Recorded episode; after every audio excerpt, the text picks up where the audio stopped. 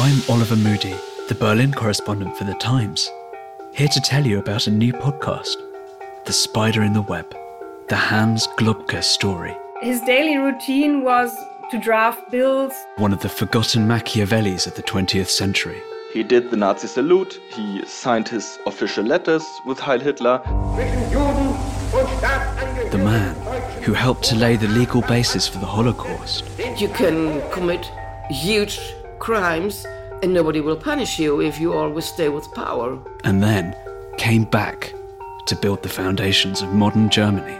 An untold number of former Nazis were able to prosper. For more than seventy years, much of this story has been locked away in classified sections of government archives. It's an important reminder of the tension between morality and state interest. But recently, those archives around the country have begun to open up, revealing their secrets. If Globke were responsible for the deportation of any Jews, he should have been tried.